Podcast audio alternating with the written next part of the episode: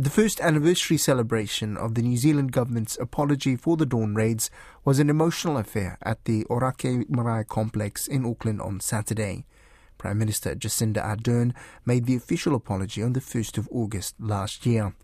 More than two hundred guests, predominantly Pasifika, attended the event hosted by Ngāti Whātua Ōrākei.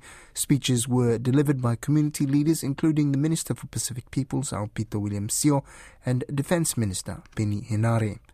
R N Z Pacific reporter Finau Funua was there and found this report. It was called a celebration, but the hushed, emotional atmosphere of the ceremony felt more like an Anzac Day commemoration event.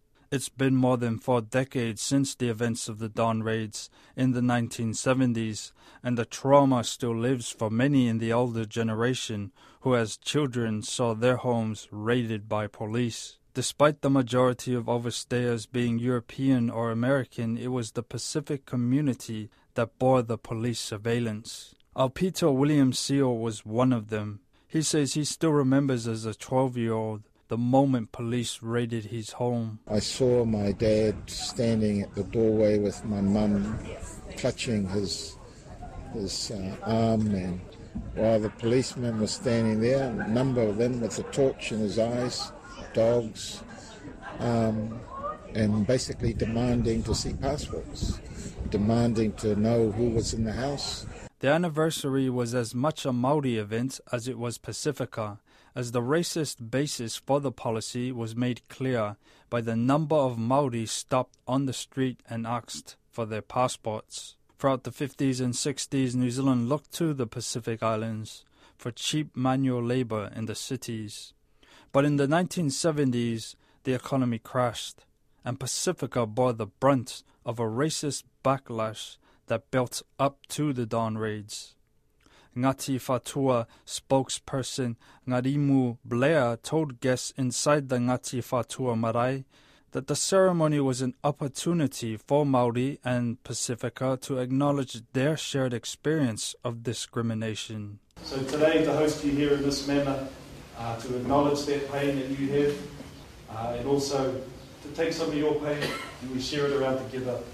Uh, in the hope that we can move forward now uh, as one Pacific nation.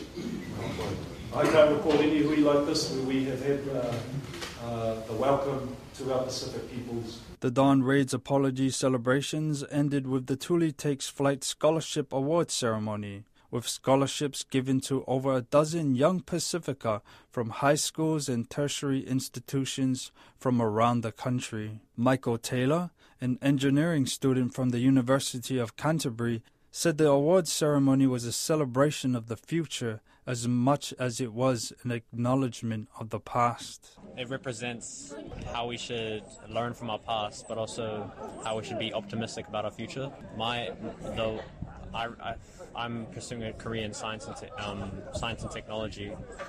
I believe it's a step towards shining a light on the potential for Pasifika students to pursue degrees in STEM careers. The entire event was funded by a thirteen point seven million dollars package allocated by the New Zealand government, officially known as the Dawn Raids Historical Package. It aims to create greater awareness of the Dawn Raids, including making historical accounts of the events more available in the education sector. The package has drawn criticism about the need for a Dawn Raids anniversary celebration project. But Aupito says it's about promoting tolerance, diversity and acceptance. I'd like to see us as a nation take it seriously and acknowledge that racism hurts, acknowledge that racism is mana destroy.